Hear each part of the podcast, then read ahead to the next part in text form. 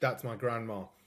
Don't let the cuddliness fool you. That photo is from my 30s, but when I was 13 and moved to a new school where I was two years behind in German and having to work till midnight to translate prose, I would cry.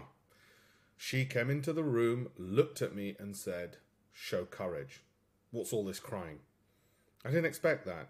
I expected her to say, It's okay, leave the homework, we'll speak to the school, doesn't matter. That moment changed everything.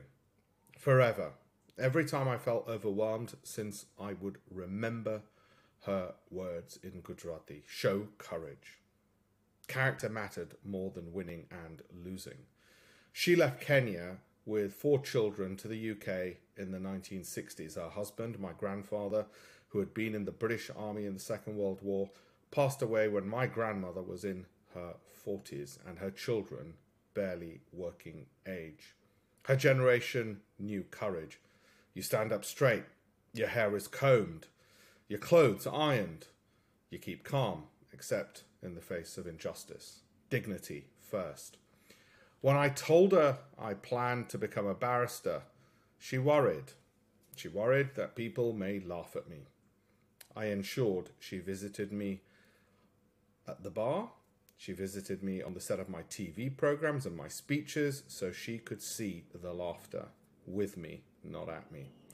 Did I ever let her down? Doesn't every grandchild at some point? But the love of a grandparent is unique among all types of love. So, how does my story end? Well, I went on to get the German prize in my GCSEs and ace the subject, and the prizes for best performance, and numerous subject prizes, and cricket colours as well. That photo you see, that's my home at the age of 30, which I bought in St John's Wood on Hamilton Terrace, and I've just got a letter for my investiture from Her Majesty the Queen and Buckingham Palace. None of that would have mattered much to her not much at all.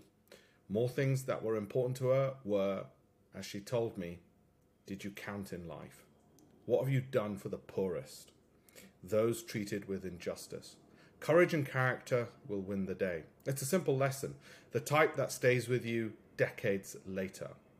And that photo, it's in my office.